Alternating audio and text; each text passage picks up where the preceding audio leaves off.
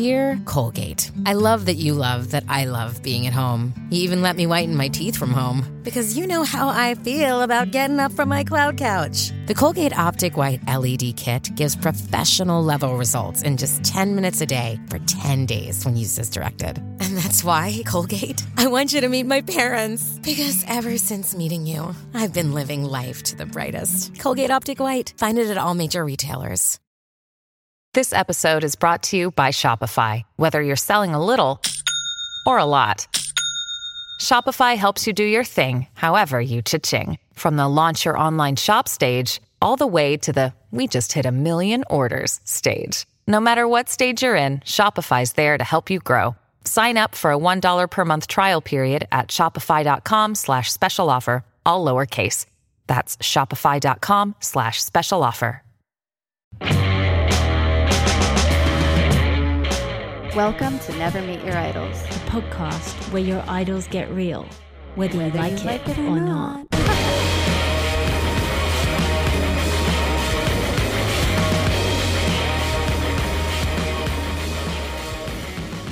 Hi. Hi.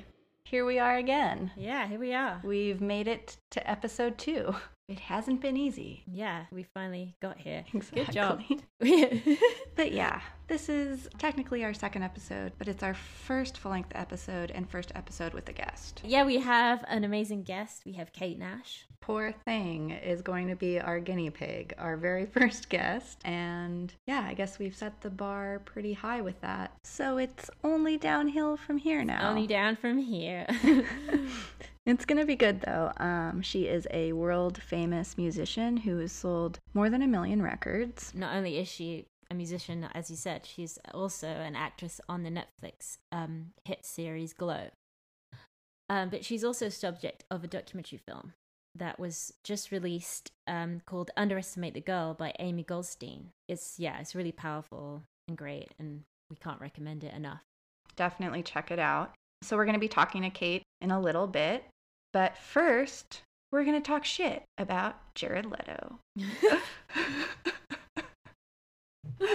we got um, a pretty great story submitted this week. Um, let's just dive right into it. Laura, take it from here. So, a good friend of mine who shall remain anonymous to protect his identity has this story about the one and only Jared Leto, and he kindly sent it to me. Just gonna read it. I got asked to film a live music video with interviews for 30 Seconds to Mars, so management agreed to do it up in Newcastle, which is where my friend is from. I went down and they gave us this tiny little janitor's cupboard to use. I set a chair up and lights and the camera and then waited for Jared, who is two hours late. Of course. of course. Finally, he came into the room. I said, Hi. I'd met and worked with him a couple of times at this point. He didn't acknowledge me or say hi back. I asked him I asked him to sit down on the chair where I'd set lights around for the interview and the cameras and he said, "Definitely not. I'm I'm going to stand over here." so I said, "Okay." And proceeded to move all of the lights and cameras to the other side of the room. what an asshole. And sat on the bloody seat I'd originally set up. Uh, wow, classic power move. Um, I then moved all of the cameras and lights back to where they were. I put the mic on him and said, If you could just count to five for me so I can test the mic. He looked at me and said, I absolutely will not count to five. You cannot count to five, perhaps. yeah, maybe. Maybe he had no idea. I then went behind the camera and asked the first question, which was Before you head down to the stage and there are 10,000 kids screaming for you, what's going through your mind? He said, Stop! Stop! If you're gonna ask me questions, you're gonna have to sit on the floor and not look at me so I can't see you! Sit on the floor. and not look at him.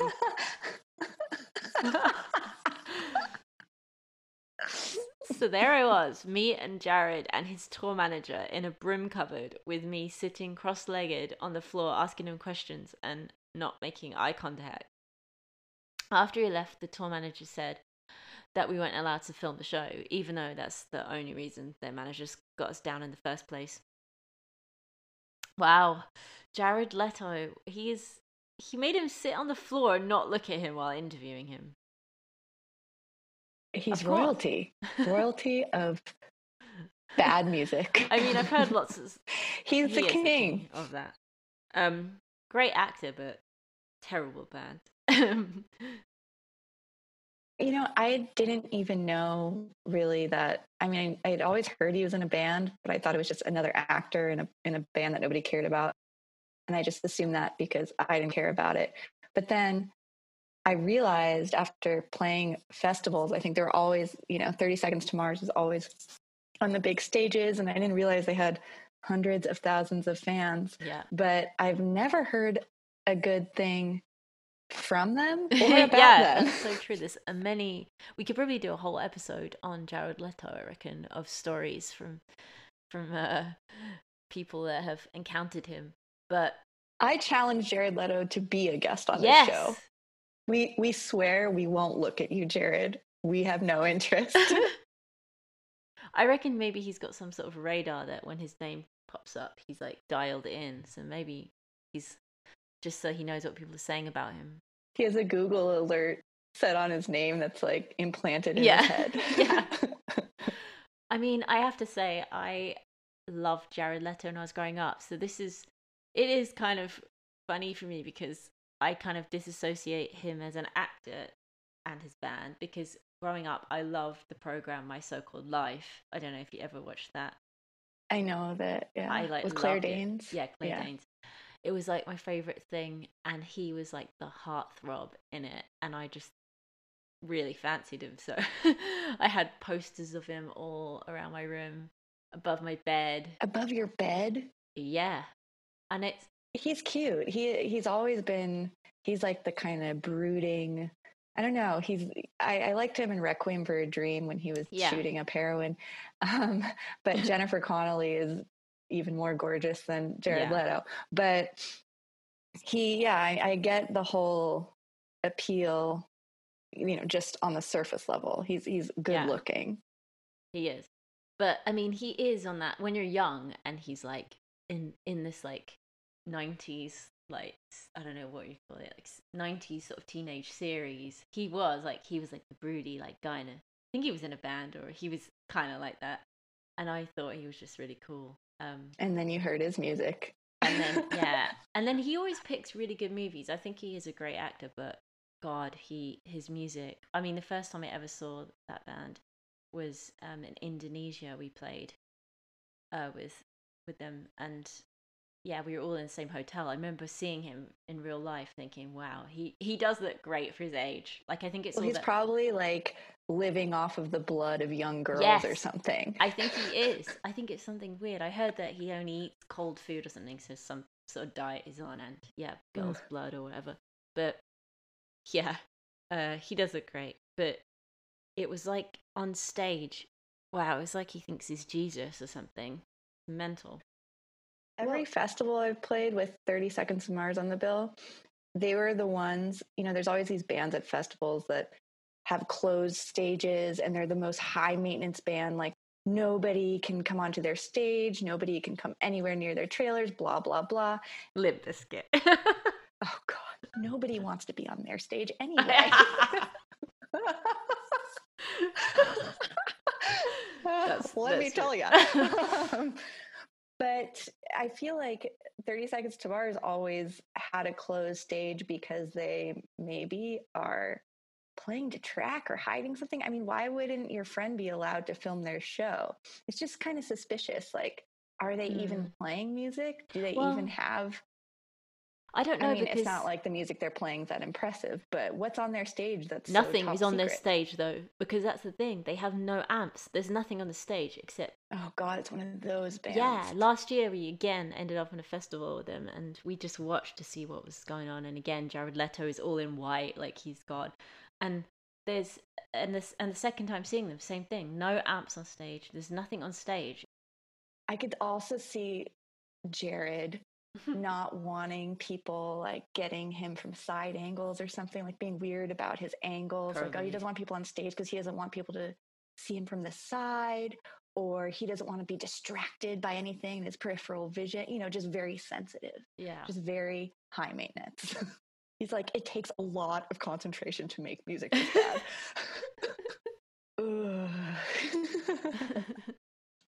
I Um, love it. I love it.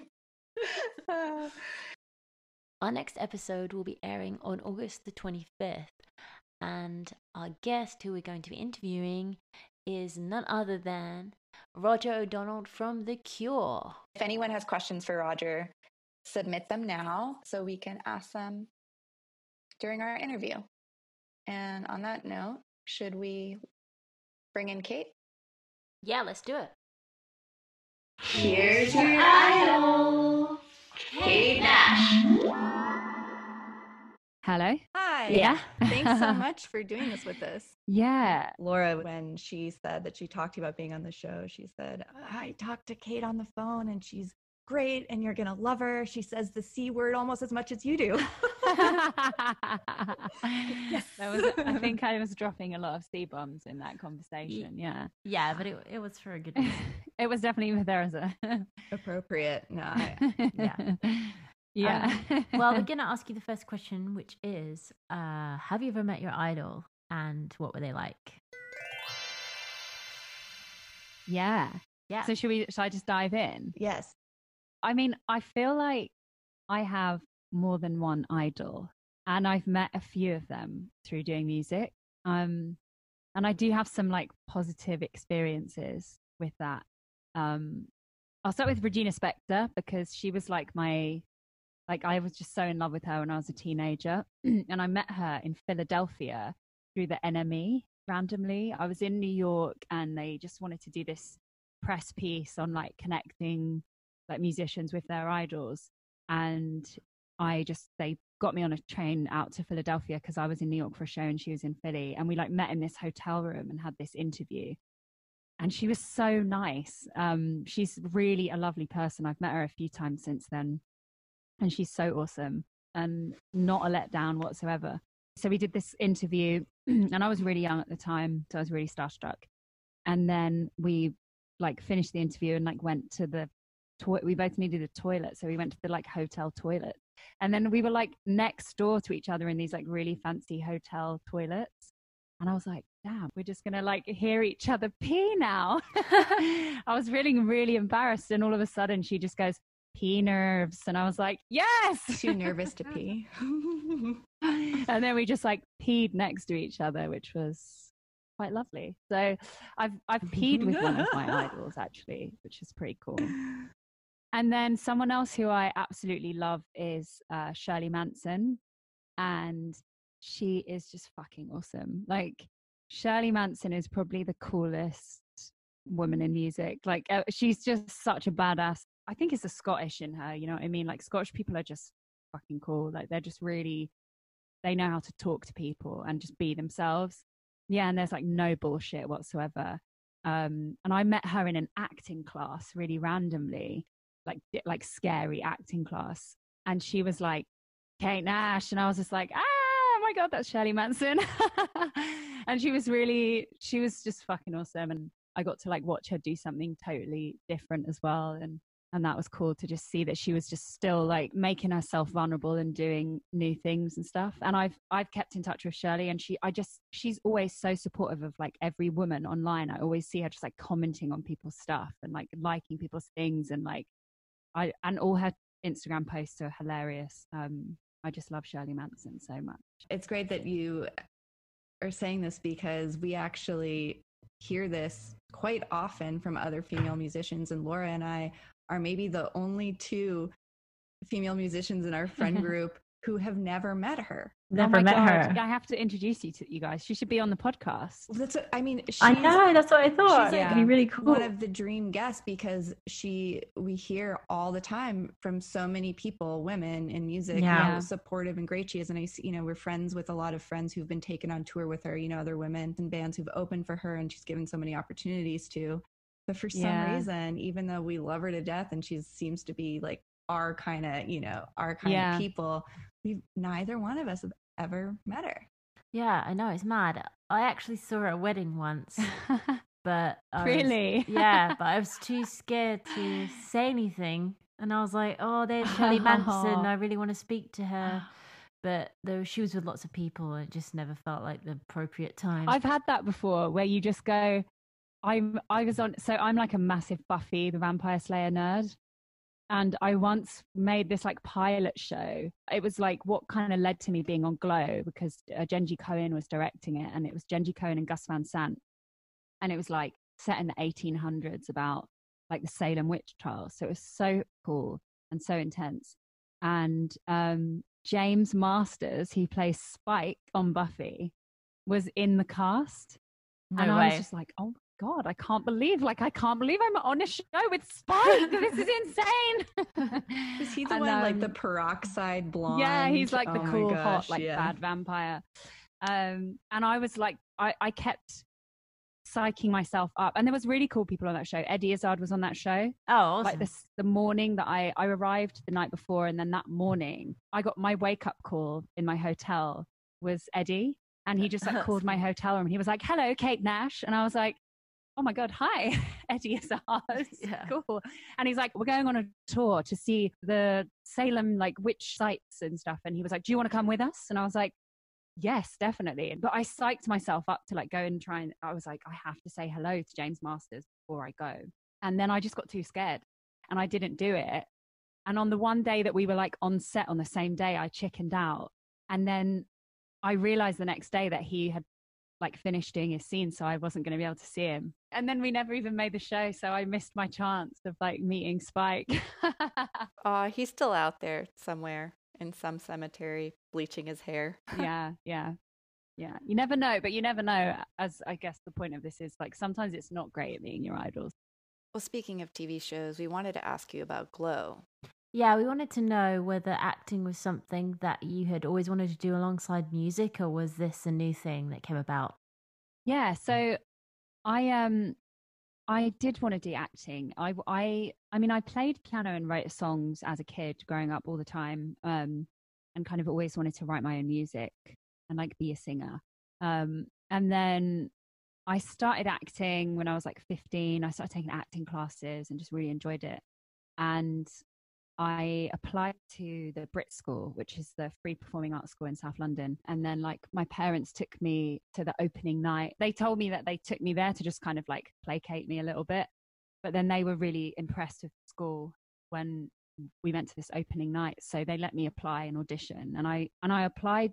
I hadn't decided whether I was going to do music or theatre, but I just loved the theatre department presentation. So I, I went, I went down the theatre route at, at Brit School and I'm really glad I did because I feel like that really influenced my songwriting and really um, just gave me a lot of confidence that I didn't have. And I think that like through acting and storytelling, like through like working on the stage and performance in theatre, just like really built my confidence.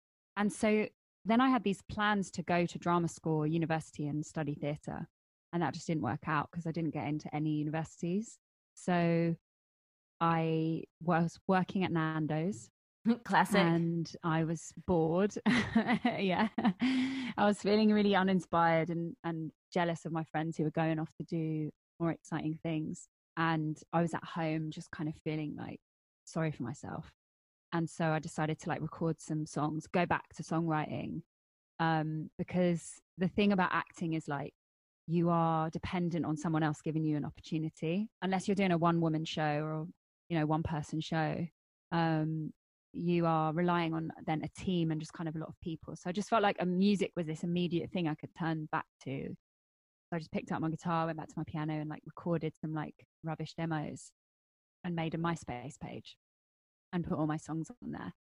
Um, And then unexpectedly, my career just kind of took off really quickly. So I just went down like the music path then.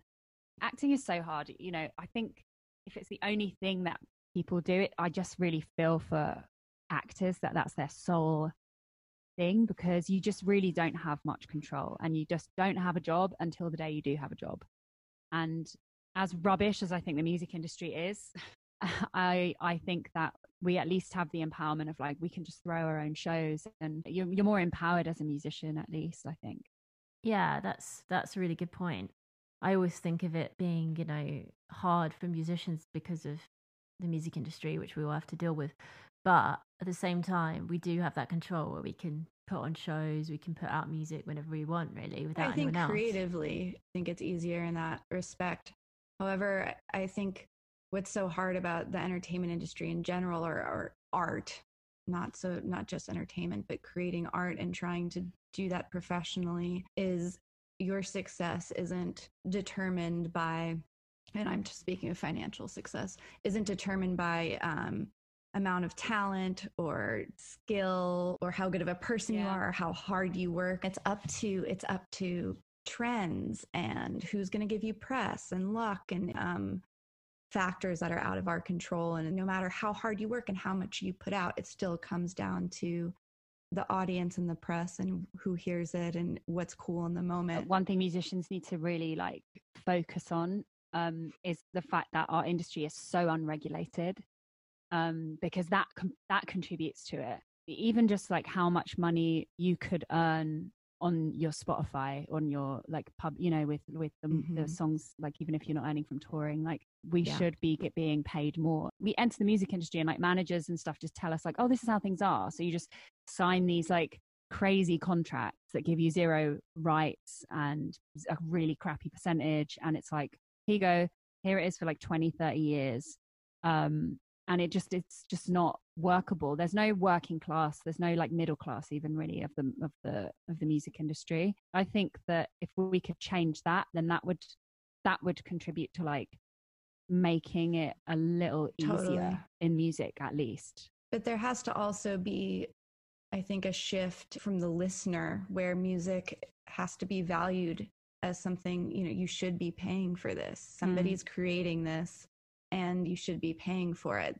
I think maybe because of the internet and streaming and social Mm. media as as um, helpful as it is in a lot of ways for artists it's also maybe contributed to people devaluing music or seeing a little bit differently where they just expect it to be there without having to give anything for it. so i don't think that's going to change No, In a way. I don't think so either.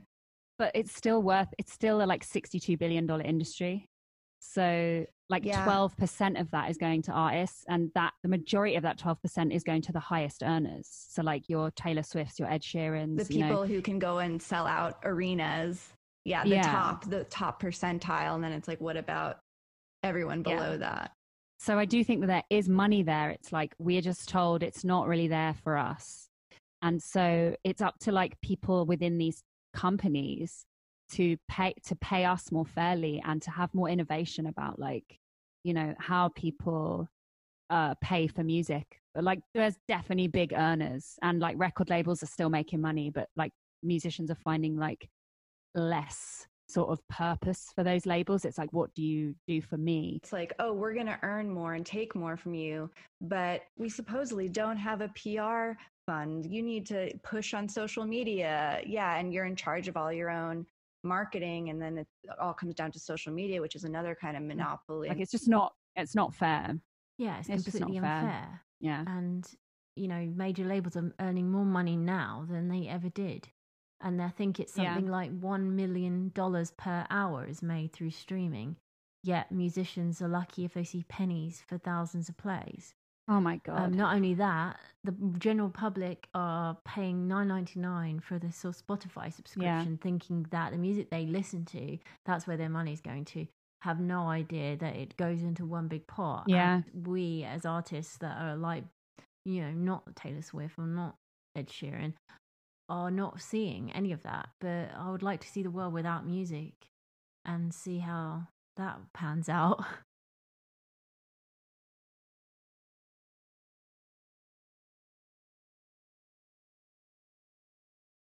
Laura and I both watched your documentary and talked about it extensively afterwards because we were able to relate to so many things you were going through and so many things you said. Have you gotten feedback from people where people have gotten behind you and supported what you were saying and what you were expressing in the documentary, or do you think it ruffled more feathers? Um, I think I've I've had so many artists say that they really relate to it and that there's they've gone through something similar you know, I got loads of messages after it came out, just being like, I went through the same thing, or I'm going through the same thing now, or something similar.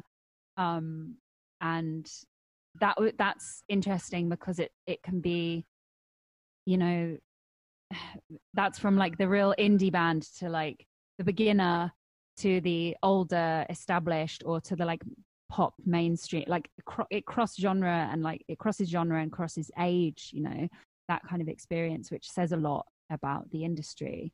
Um, like why are we all having the same experience? Because i just think it's i think it's just crap. I think it's just fucking shit.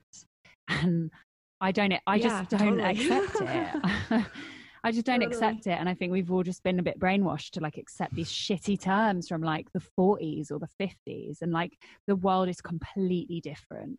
So I feel really determined to do something with it for for myself and peers and for future generations because we just don't deserve to be treated the way that we are. It is also going to just cause the, in terms of being a professional musician, that's not going to even be an option in the future if it keeps going down. Well, rich kids will be able to if be we, musicians. Yeah, they'll just it'll be like the words rich kids will just live in the cities and make art. I don't know what that will look like, but I mean, there's a lot of that in LA, yeah. so already. Um, but it is, yeah, it is pretty scary to think about, you know, just posterity in terms of people who feel the need or that draw to music and wanting to do it professionally and if they don't come from money how is that going to be possible with this kind of archaic yeah. system that we have this archaic business model do you think that um, america takes art as a job more seriously than the uk does i think in the uk there's still this really? sort of attitude that it's not a real job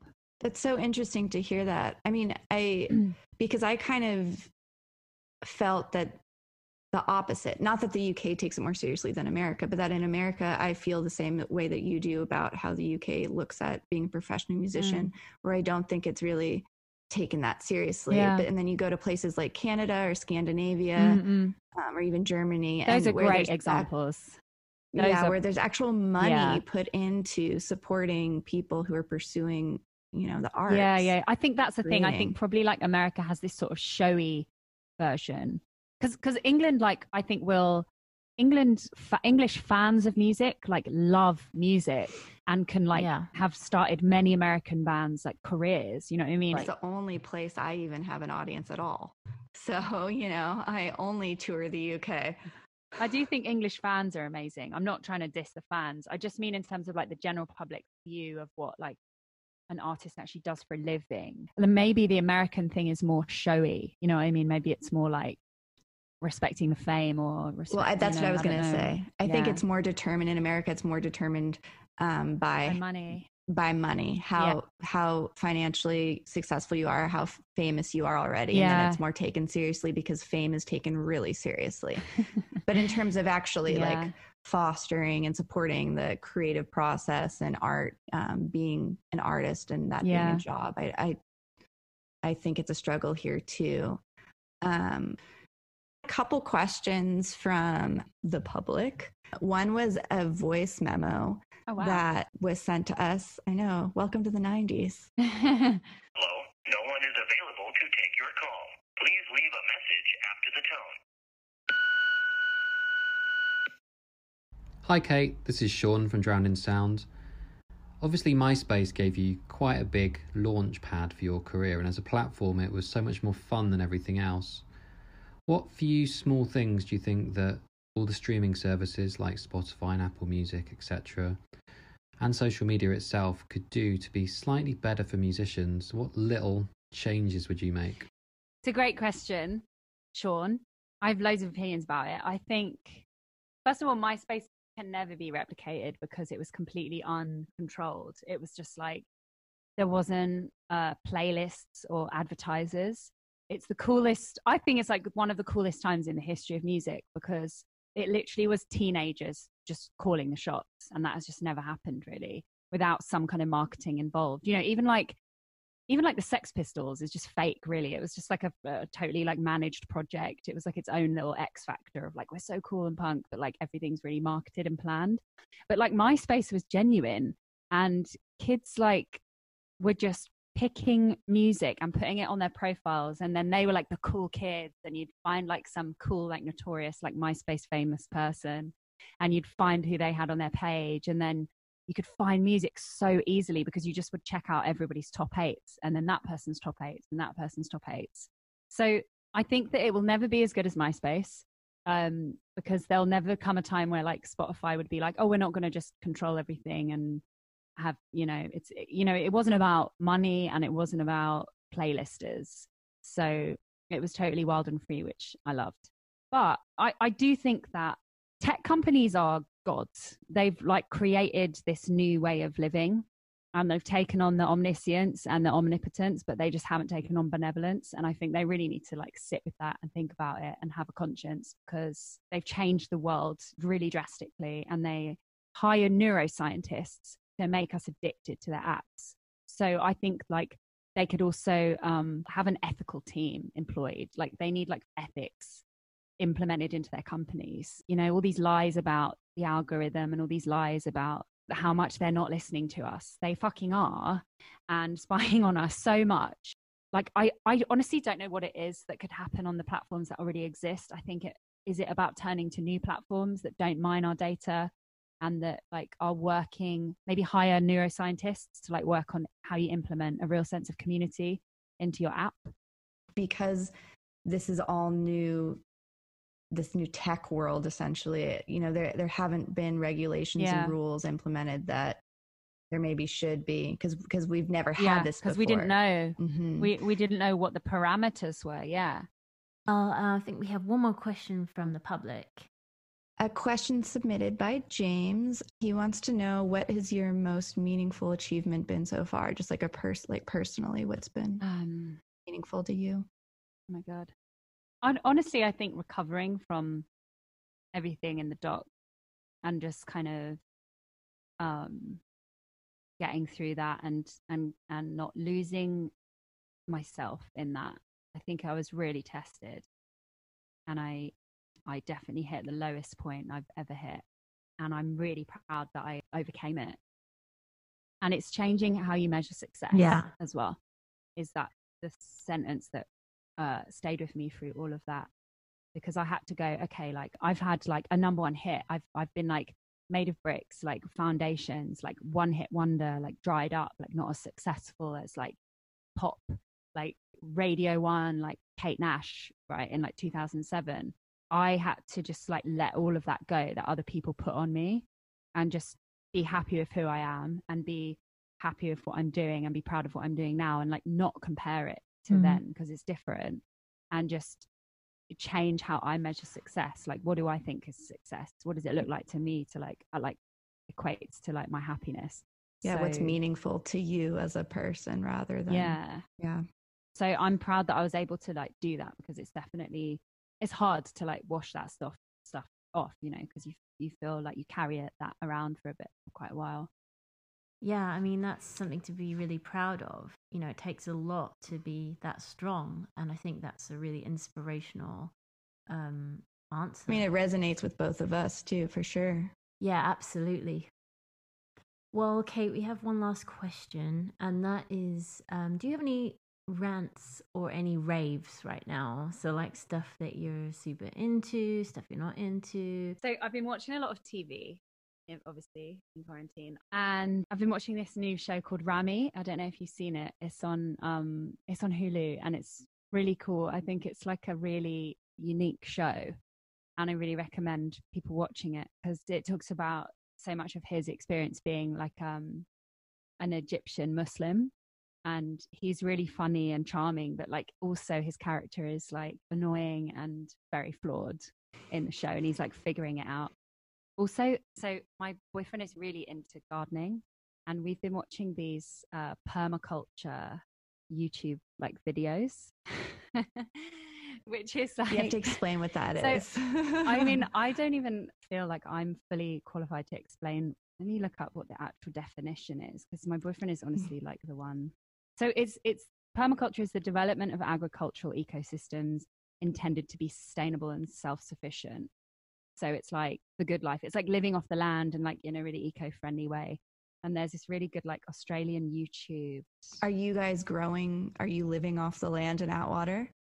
We are growing kale, tomatoes, uh, loads of chard, Yum. onions, potatoes, carrots, carrots, lettuces, aubergines. Yum. Um, our garden is like I'll really be right over. going off. yeah.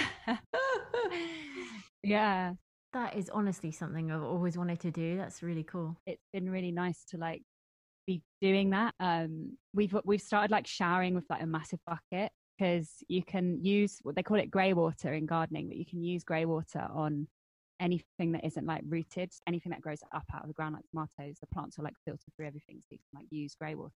So we've been totally watering all of our um, plants in the garden that we can with like shower water. That's really cool. cool.